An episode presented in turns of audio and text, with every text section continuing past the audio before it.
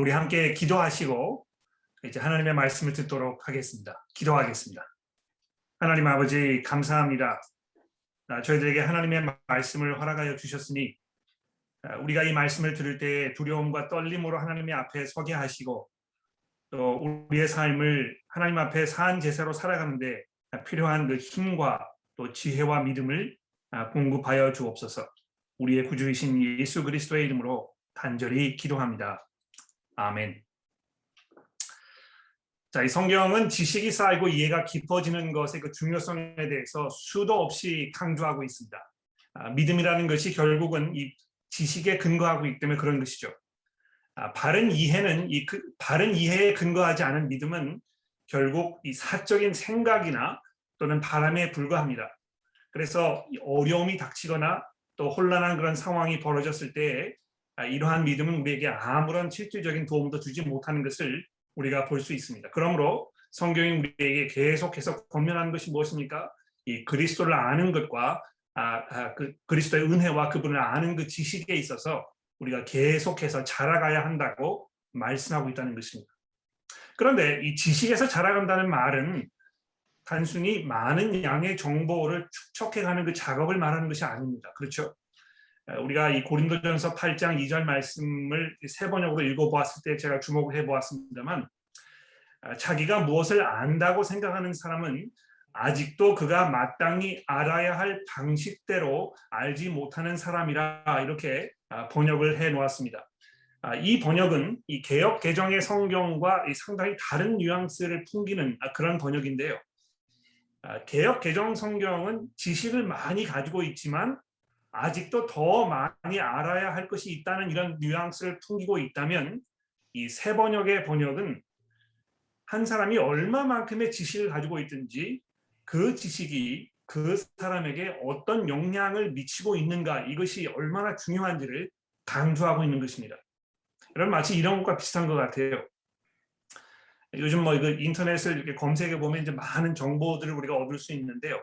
특히 이제 이 건강에 대해서 아, 전문 의사보다 더 많은 지식을 가지고 있는 것처럼 보이는 분들이 있다고 한번 가정을 해봅시다. 아, 뭐 이런 증상이 있으면 저렇게 대처해야 되고 또 이분에 발생한 통증은 아, 저런 이유가 있는 것이기 때문에 이러저러한 조치를 취하면 금방 상태가 좋아진다 이렇게 청산 뉴스처럼 조언을 쏟아내시는 분이 있지만 정작 자신은 이 온갖 병 질병을 다 안고 사는 사람이 있다면 그 사람에게는 그 지식이 아무런 쓸모가 없는 것일 것입니다. 그렇죠? 많은 정보를 머릿속에 담아두고 있기 때문에 자기를 과시하고 우쭐거릴 수 있을지는 모르지만 이 정작 자신의 삶 속에서는 아무런 효력도 발휘하지 못하는 아, 그런 지식은 이 마땅히 알아야 할 방식대로 알지 못하는 상태에 있는 것입니다. 고린도 교회 성도들이 바로 그런 모습이었던 것이죠. 예수 그리스도를 더 깊이 더 많이 우리가 알게 되면 될수록 그 지식은 우리들의 삶을 그리스도의 모습으로 변화시키게 되어 있습니다. 아, 하나님을 더욱 사랑하게 되고 모든 이 악한 것을 더욱 미워하게 되며 또 주변 사람들을 더욱 깊은 사랑과 겸손으로 대하고 오직 오래 참음과 인내로 남을 섬기면서 불평과 원망 대신 기쁨과 감사의 삶을 살기 시작하는 것입니다. 아, 그렇지 않고 그저 성경에 대한 정보들만 오랜 세월 이 머릿속에 쌓여만 가고 있는 이들은 아, 우리가 주변에 얼마든지 찾아볼 수 있습니다. 아직도 물질적인 만족을 이 선한 것과 악한 것의 이 경계선을 자신의 편의와 이익을 위해서 쉽게 넘나드는 또 이 욕심과 원망이 쉴 새 없이 서로 맞물려 돌아가기 때문에 그 마음이 편할 날이 없는 이런 분들이 우리 주변에 종종 발견되는 것입니다. 이 삶이 그리스도의 모습으로 변화되기는커녕 자신의 죄악 이 죄악된 습성과 고집의 이 골짜기로 점점 점점 더 깊이 빠져 들어가지만 성경에 어디에 무슨 말씀이 있는지는 참 기가 막히게 찾아내는 이런 일들을 향해서 오늘 사도 바울이 12절에 어떤 경고의 말씀을 던지고 있습니까? 그런즉 선줄로 생각하는 자는 넘어질까 조심하라. 아, 이 중대한 경고의 말씀을 주시기 위해서 아, 바울 사도는 우선 이 구약 시대에 살았던 이스라엘 백성들의 모습을 아, 본문 첫 부분에서 언급을 하고 있습니다. 여러분 이 이스라엘 백성들이 어떻게 하나님을 경험하였습니까? 애굽에서 탈출한 후에 40년 동안 사막을 헤매면서 하나님께서 그들을 낮에는 구름 기둥으로 보호하셔서 이 사막의 뜨거운 해로부터 지키셨고 갈라진 홍해 바닥을 마른 땅 위를 걷듯이 걸었으며 만나와 메추라기로 반석에서 솟아나는 시원한 물로 먹이셔서 굶주리고 목마르지 않도록 변함없는 은혜와 사랑으로 이들을 인도하셨다고 1절부터 4절에 설명을 하고 있습니다. 여러분 이 기적의 기적이 꼬리를 물고 일어나면서 하나님의 그 능력과 하나님의 위엄이 쉴 새 없이 눈앞에 펼쳐졌습니다만 그런 하나님의 사랑과 능력을 목격하고 경험하였어도 그들의 그러한 패역한 마음이 변화되지 않았던 것입니다. 아, 이 상상하기조차 어려운 그런 초자연적인 사건들을 경험했다고 해서 사람의 마음이 변화되지 않습니다. 굉장히 중요한 포인트인 것 같아요. 예? 상상하기 어려운 초자연적인 사건들을 경험했다고 해서 그 사람의 마음이 변화되지 않는 것입니다. 왜 그렇습니까? 그 변화는 오직 성령께서 일으키시는 변화이기 때문에 그렇습니다. 그리고 이 성, 성경은 성령께서 일으키시는 이 변화는 항상 하나님의 말씀을 통하여 일어난다고 우리에게 이야기하여 줍니다. 이 구약의 이스라엘이 엄청난 체험을 통해서 쌓은 하나님에 대한 그 지식은 그들의 삶에 아무런 직접적인 영향을 주지 못했다는 사실을 우리가 주목해야 할 것입니다. 아, 보다 정확하게 표현하자면 그들은 이 하나님에 대한 지식이 자신들의 삶을 변화시키도록 허락하지 않았던 것입니다. 자신들의 마음속에 깊이 박혀 있던 이 죄악된 습성들을 고집하고 그들의 마음속에 깊이 자리하고 있던 그 욕구와 갈망을 쫓아 사는 것으로부터 돌이키지 않았던 것입니다. 이 바울 사도가 5절부터 이스라엘의 역사를 돌아보면서 그들의 그 수치스러운 기록을 들춰내고 있는데요. 이 모든 기록들이 무엇을 지금 증언하고 있는 것입니까? 여러분 그 7절의 말씀을 보십시오. 그들 가운데서 어떤 사람들과 같이 너희는 우상을 숭배하는 자가 되지 말라. 기록된 바 백성들이 앉아서 먹고 마시며 일어나서 뛰어논다 함과 같으니라. 이 출애굽기서 32장에 이 기록된 금송아지 사건을 말하는 아, 그 부분입니다. 아, 여러분 이 사건이 매우 중요한 사건이기 때문에요. 잠시 여러분 그 성경 가지고 계시니까 출애굽기 32장으로 좀 돌아가 보십시오. 제가 몇 가지 중요한 사실들을 여러분들께 보여드리도록 하겠습니다. 아, 이 32장에 보시면 이 사건에서 주목할 만한 사실은 무엇입니까? 이스라엘 백성들이 금송아지 형상을 만들 때 다른 이방신을 생각하고 만든 것이 아니라 자신들을 구원하신 아브라함과 이삭과 야곱의 하나님을 생각하고 만들었다는 것입니다. 여러분 그 4절 말씀해 보시면 아론이 이 금송아지 형상을 두고 뭐라고 말하였습니까? 이스라엘아 이는 너희를 애굽 땅에서 인도하여 낸 신이로다 이렇게 얘기했다는 것이죠. 그리고 더 나아가서 5절 말씀해 보시면 아론이 이 금송아지 앞에 재단을 쌓고 뭐라고 말했느냐 하면 내일은 여호와 하나님의 예, 절이라 이렇게 얘기했다는 것입니다. 즉 이스라엘 백성들이 이 금송아지를 만들어 놓고 거기 앞에서 이 제사를 드리고 뭐 이 축제를 벌이고 했던 모든 것들이 결국은 하나님을 예배하려고 이렇게 했다는 것입니다. 자신들이 가지고 있던 신학을 포기하거나 버리지 아니하였고 아직도 하나님을 예배하고 있다고 생각했지만 그들은 자신들이 원하는 방법대로 자신들이 마음에 두었던 생각대로 하나님을 예배하려고 하였고 그 생각의 결과가 무엇이었습니까? 금송아지를 만드는 것이고 그 앞에서 먹고 마시며 뛰노는 것이었다고 6절이 증언하고 있는데요. 여기 이 뛰놀더라 하는 이 표현은 이 문란하게 그지없는 어떤 그 성행위, 집단 성행위를 의미하는 말입니다. 아, 이 당시 그 가난에 정착해서 농경 사회를 이루어 살고 있던 민족들은 아, 그 땅의 그 수확을 높이고 또 자신들의 후손들이 아, 이 번식할 수 있도록 이거를 주관하는 건 신들이 있다고 생각했습니다. 또 그들을 기쁘게 해 주어야 많은 복을 그들로부터 얻을 수 있다고 이렇게 믿었습니다. 마치 동양 문화에서는 이 제사상을 차리고 조상의 혼령들을 모셔가지고 아, 음식을 대접해 드려야 농사가 잘 되고 또 자손들이 복을 누릴 것이라고 생각하지 않았습니까? 가나안 민족들은요 그 신들을 기쁘게 해주는 이 예배 방식으로 이 집단 성교 행위를 일삼았던 것입니다. 아, 이스라엘 백성들이 하나님을 예배한다는 목적으로 가나안 사람들의 이 종교 행위를 서슴없이 도용했다는 점이 무엇을 시사하고 있는 것입니까? 사람들은 항상 이 음란한 육체적 쾌락을 추구하는데 서슴지 않는다는 것입니다. 마음속에 늘 담아두고 사는 생각, 그 욕구, 갈망하는 바들이 거룩함과 순결함보다는 일시적이며 비도덕적인 쾌락이라는 사실이라는 것이죠. 아, 이것이 비도덕적이면 비도덕적일수록 더 우리의 관심을 사로잡고 더 거기에 귀가 솔깃하고 이렇게 된다는 것입니다. 하나님을 예배한다고 말하지만 성경에 대하여 많은 지식이 있다고 자랑하지만 오랜 생활 동안 신앙생활을 해왔다고 자부하지만 그 마음 깊은 곳에는 아직도 세상을 향한 욕구와 욕심, 이 우리들의 말초 신경을 자극하는 온갖 악한 것들을 향한 이 관심과 관대함이 뿌리를 내리고 요지부동으로 꿈쩍하지 않는 것입니다. 어, 한국 드라마 장르 중에 막장 드라마라는 장르가 생겼다는 이야기를 제가 신문에서 읽었습니다. 사람들이 얼마나 그것을 선호하길래 그렇게 되었겠습니까?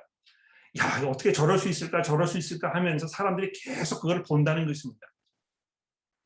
한국 영화들이 점점 잔인하고 폭력적인 내용을 담아가고 있는데 사람들이 얼마나 그것들로부터 이 카타르시스를 느끼게 되면 아, 이 영화를 만드는 사람들이 그렇게 하겠습니까?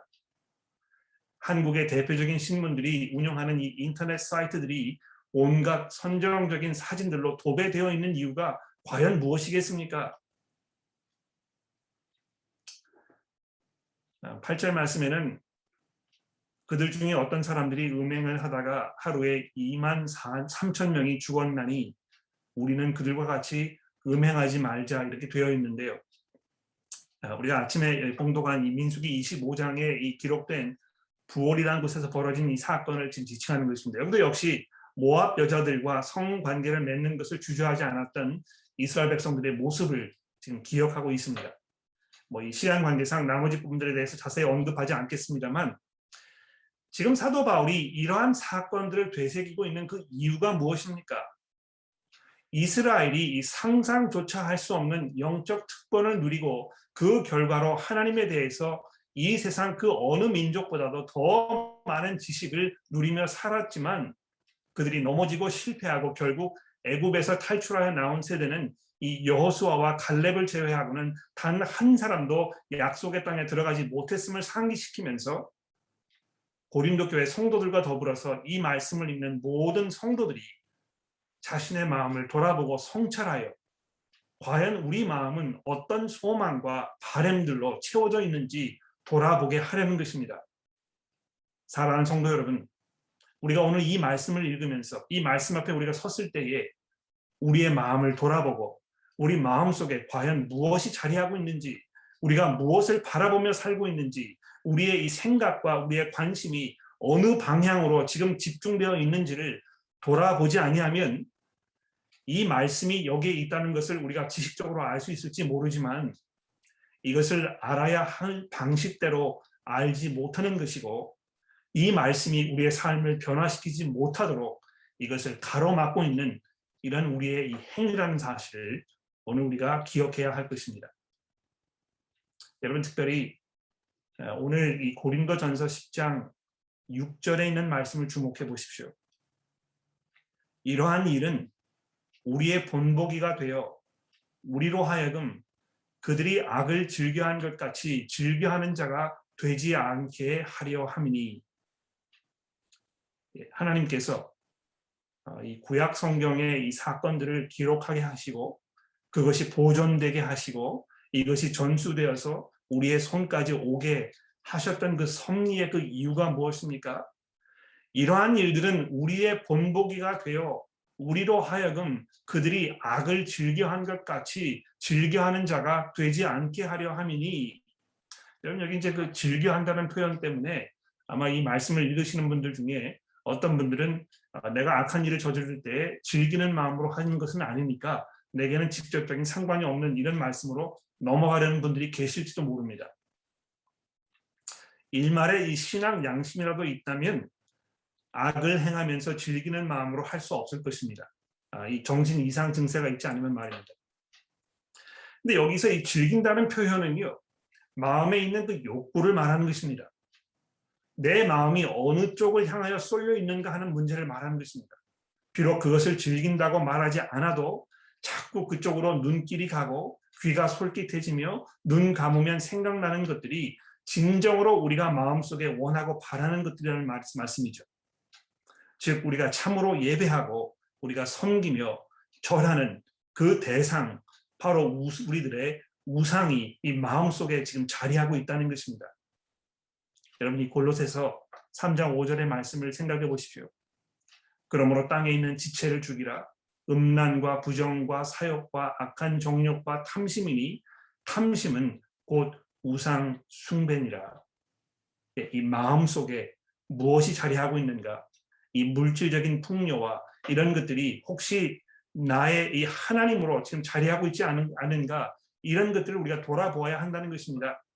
매일 교회를 아, 매주일 교회를 출석하고 성경 공부를 열심히 하고 있지만 이 마음의 속에 있는 이 문제를 우리가 다루지 아니하고 이것을 해결하지 아니하고 이것을 회개하지 아니하며 하나님께로부터 이것을 고쳐 달라고 우리가 간구하지 아니하면 결국 우리는 이스라엘 백성들이 저질렀던 이 어리석은 일을 그대로 반복하고 있는 아, 그런 폐역한 삶을 살 수 있다는 것입니다. 자, 근데 이 시점에서 어, 사도 바울이 굉장히 중요한 말씀을 지금 우리에게 하고 있습니다. 여러분 13절의 말씀을 보십시오. 아, 이러한 그 일들을 기록한 것이 너, 우리로 하여금 아, 이렇게 그 똑같은 실수를 저지르지 않도록 아, 하는 것이지만 여러분 23절의 말씀을 보십시오. 사람이 감당할 시험 밖에는 너희가 당한 것이 없나니 오직 하나님은 미부사 너희로 감당하지 못할 시험을 허락하지 아니하시고 시험 당할 즈음에 또한 피할 길을 내사 너희로 능히 감당하게 하시느니라 이렇게 기록하였습니다. 아, 여러분 그 칼이 있으면 이 양날이 이렇게 서 있는 칼이 있지 않습니까? 아마 이 13절의 말씀은 이 양날이 서 있는 아, 그런 칼인 것 같아요. 이 말씀이 이 두 부류의 사람들에게 동시에 말씀하면서 서로 다른 메시지를 지금 전해주고 있다는 사실을 기억해 보십시오. 우리 가운데에는 늘 불안한 마음으로 사시는 분들이 있습니다.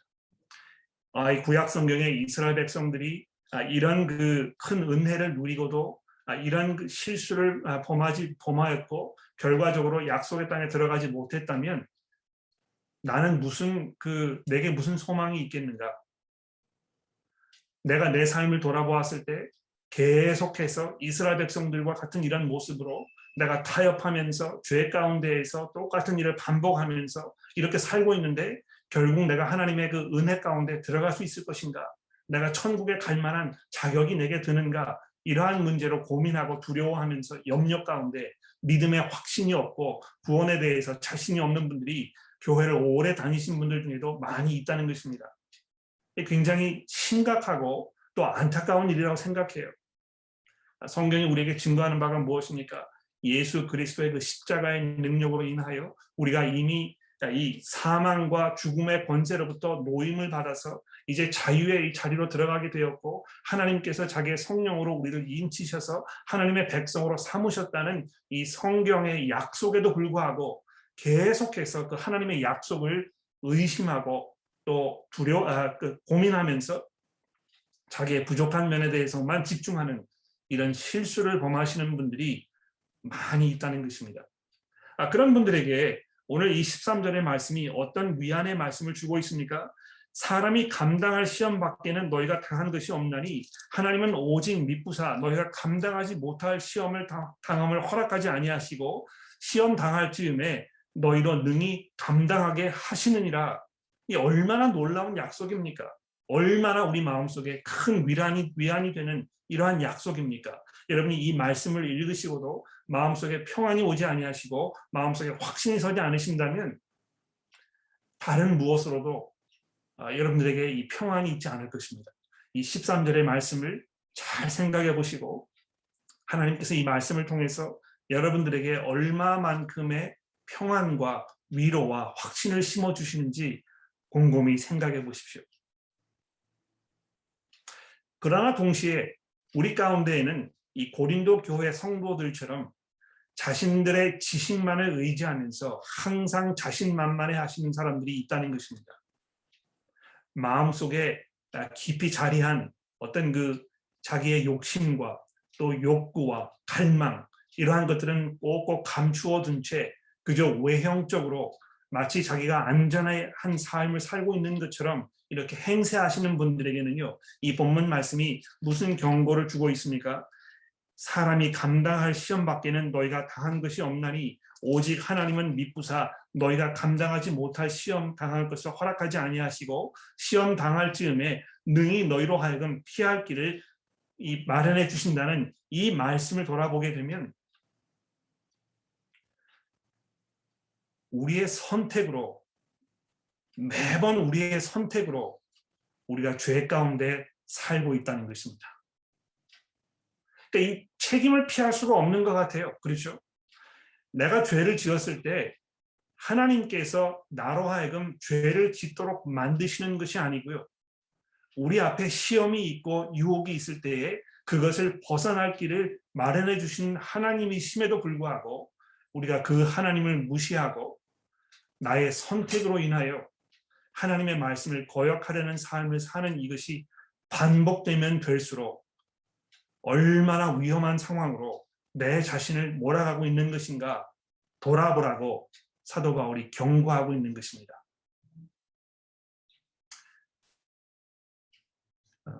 14절 어, 말씀에 이 네, 오늘 본문 말씀에 중요한 포인트가 결론이 나고 있는데요. 그런즉 내 사랑하는 자들아 우상 숭배하는 일을 피하라.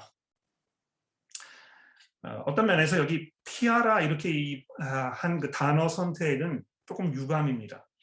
아, 영어 성경에 보시면 이제 그 flee라는 말을 썼습니다. 이 flee라는 말이 도망친다는 말인데요. 아, 이거 이제 잘 우리가 그 성경에서 이 말이 등장하는 부분들 쭉 살펴보게 되면 뒤도 돌아보지 아니하고 즉시 그 자리를 떠나고 거기에서 이 등을 돌리고 멀어지는 이런 선택을 하라는 것입니다. 거기에 머무르면서 아 그저 뭐 이 그 느슨한 마음으로 거기에서 조금 더 관심을 보이고 마치 이것이 내가 가지고 있는 지식으로 인하여 내 믿음으로 인하여 내가 이런 것으로부터 받는 유혹을 얼마든지 이겨낼 수 있다는 이런 자만심에서 그냥 거기에 이렇게 그냥 아, 멈추어 서 있는 상황을 이야기하는 것이 아니고 아예 처음에 싹이 돋아나기 이전에 거기로부터 멀어지는 행위를 말하는 것입니다. 즉 우상 숭배라는 그런 그 가능성이 보이는 그런 상황이 있으면 아예 그 자리에 가지 아니하고 그 자리에 가는 기회가 주어져도 그것을 찾지 아니하고 거기로부터 줄랑행을 치고 멀어지는 이 선택, 결단을 내리라는 것입니다. 여러분 이 우상 숭배라는 것이 우리가 생각하는 것만큼 이렇게 미신적이거나 또뭐 아, 어, 미신 가운데 빠져 사는 사람들만의 문제가 아니라는 사실을 우리가 깊이 마음속에 담아두어야 할 것입니다. 아, 우리 사회는요, 싫든 좋든지 간에 뭐 이 무신론주의가 팽배해 있는 아, 이런 그 사회라고 사람들이 이야기하지만 저는 결코 그렇게 생각하지 않습니다. 아, 이 서구 사회가 또 서구 사회를 지향하는 모든 사회가 자신들의 생각과 삶으로부터 하나님을 몰아낼 성경의 하나님을 몰아낸 것뿐이지 성경의 하나님을 몰아낸 이후에 이 하나님을 대신하는 많은 무상들을 거기에 이 데리고 들어와서 자기의 삶을 지배하도록 이렇게 하고 있는 것입니다. 거기에는 물질적인 유혹이 있을 수도 있겠고요. 심지어는 이 가정을 우상으로 생각하시는 분들도 있습니다. 뭐 탐욕은 말할 것도 없고 그 밖에도 많은 뭐 이 그 철학적, 종교적 또는 뭐 이 그 사고적인 그런 그 바탕으로 인해서 내가 이 좀더 풍, 풍요로운 마음을 가진다는 생각으로 많은 다른 사람들의 사상과 생각을 내가 생각해 보고 거기에서 어떤 그 관심을 가지게 되고 내 삶이 거기에 이 지배를 받도록 나를 거기에 맡기고 하는 이 모든 행위들이 결국에는 여러분과 저로 하여금 하나님 이외에 다른 것을 마치 내 삶의 주인인 것처럼 나를 다스리는 어떤 그 힘인 것처럼 여기면서 살게 하는 이런 위험이 도사리고 있다는 것입니다. 어, 제가 얼마 전에 어, 제가 살고 있는 지역의 카운슬로부터 어, 편지를 받은 게 있습니다. 어, 우리가 살고 있는 이 지역은 많은 나라에서 온 사람들이 공존하는 곳이고 아, 그래서 우리가 서로 협력하면서 이 공존하는 일을 중요하게 여깁니다. 아, 그러한 의미에서 우리 카운슬은 이 다른 서로 서로 다른 믿음을 가지고 있는 사람들이 공존할 수 있도록 함께 모여서 한 자리에서 아, 함께 이 신앙의 어떤 그 자유를 표현하는 이런 자리를 마련하고 싶습니다. 아, 거기에서 여러분들 오셔서 여러분들의 믿음을 여러분들의 방식으로 아, 이렇게 표현하시고 서로의 믿음을 받아주고 인정하는 이런 자리를 마련했으면 좋겠습니다. 꼭 답장을 주셔서 우리 자리를 참여해 주시고 자리를 빛내 주십시오 하는 내용의 편지가 제게 왔는데요. 이러한 것들이 굉장히 아름다운 모습인 것처럼 보이고 이것이 굉장히 너그럽게 풍요로운 삶을 아, 인도해 주는 이러한 모습으로 우리에게 가운데 들릴 수 있을지 모르겠습니다만 결국 이런 것들을 시작으로 인해서 우리의 믿음이 점점 점점 희석되어 가고 우리가 이 그리스도인으로서 가져야 할 목소리를 이 세상에서 내지 못하고 결국에는 이 세상과 타협해야 되고 그래서 우리가 섬기는 성경의 하나님만이 참 하나님이 아니시고 다른 모든 종교들이 가지고 있는 그 섬기는 그 신들도 우리가 인정해야 된다는 이런 결론에 쉽게 도달하게 된다는 것입니다. 여러분 오늘 본문 말씀에 아, 이 20절 마지막 절에 있는 그 어, 사도 바울의 결론을 보십시오. 무릇 이방이 제사하는 것은 귀신에게 하는 것이요 하나님께 제사하는 것이 아니니 나는 너희가 귀신과 교제하는 자가 되지 않기를 원하노라. 여러분 이 고린도 전설을 통해서 사도 바울이 이야기한 그 내용이 무엇입니까? 이 세상에는 오직 하나님이 한 분만 계시고 다른 신들이 존재하지 않는다고 이야기합니다. 맞는 것입니다. 그래서 다른 신들을 섬기거나 우상을 숭배하는 사람들은 헛것을 생각하고 정말 부질없는 일을 하고 있는 것이 분명합니다. 그러나 사도 바울이 지금 여기에서 주장하려고 하는 강조하려고 하는 아주 중요한 포인트는 무엇입니까?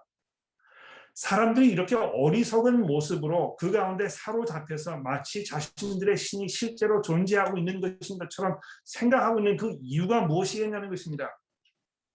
바로 그것이 사탄의 공작이고 실제로 우상이 존재하지 않지만 그들이 그러한 행위를 가담하는 그 가담 그 행위 뒤에는 사탄이 이들로 하여금 생각을 어둡게 만들고 하나님을 대적하게 하고 그래서 그러한 그 아, 자신들의 어떤 그 생각의 표현으로 이러한 방식으로 뭐 이 신들을 섬기는 것이라고 로마서에서 말씀하고 있고 오늘 본문 말씀에서도 우리에게 이야기하고 있는 것입니다. 교우 여러분, 여러분과 저는 예수 그리스도의 피와 그분의 몸을 나누는 그것을 우리가 공유하는 이 교제 속에 들어와 있습니다. 여러분과 저를 하나로 묶는 이것은 무엇입니까? 하나님을 향한 이 공통적인 믿음이요 신앙 고백이며 예수 그리스도를 향한 우리의 이 헌신입니다. 바로 그것이 여러분과 저를 하나로 묶는 것입니다. 아, 그럼에도 불구하고 그것 이외에 다른 것에게 우리의 마음을 주고 우리가 그것을 지향하면서 그것을 소망하면서 그것을 목말라 하면서 그것을 기다리면서 살고 있는 삶을 살고 있다면 이것은 하나님을 향하여 우상 숭배의 잘못을 범하는 것이요. 여러분과 제가 공유하고 있는 이 믿음의 공동체의 교제를 우리가 부인하는 일이며 오늘 본문 말씀 사도 바울이 이야기하고 있는 것처럼 귀신과 교제하는 일이라는 것입니다. 이 얼마나 심각하고 위험한 일입니까? 성도 여러분, 우리가 스스로 섰다고 생각하거든 넘어질까 조심하라고 사도 바울이 우리에게 권면하고 있습니다. 오늘 우리가 이 시간 하나님의 말씀을 들으면서 우리의 삶을 돌아보고 우리의 마음이 어디에 있는지 우리가 혹시 하나님 이외의 다른 것을 우리의 우상으로 생각하며 살고 있지 않은지 돌아보며 회개하는 이런 시간이 되기를 간절히 바랍니다.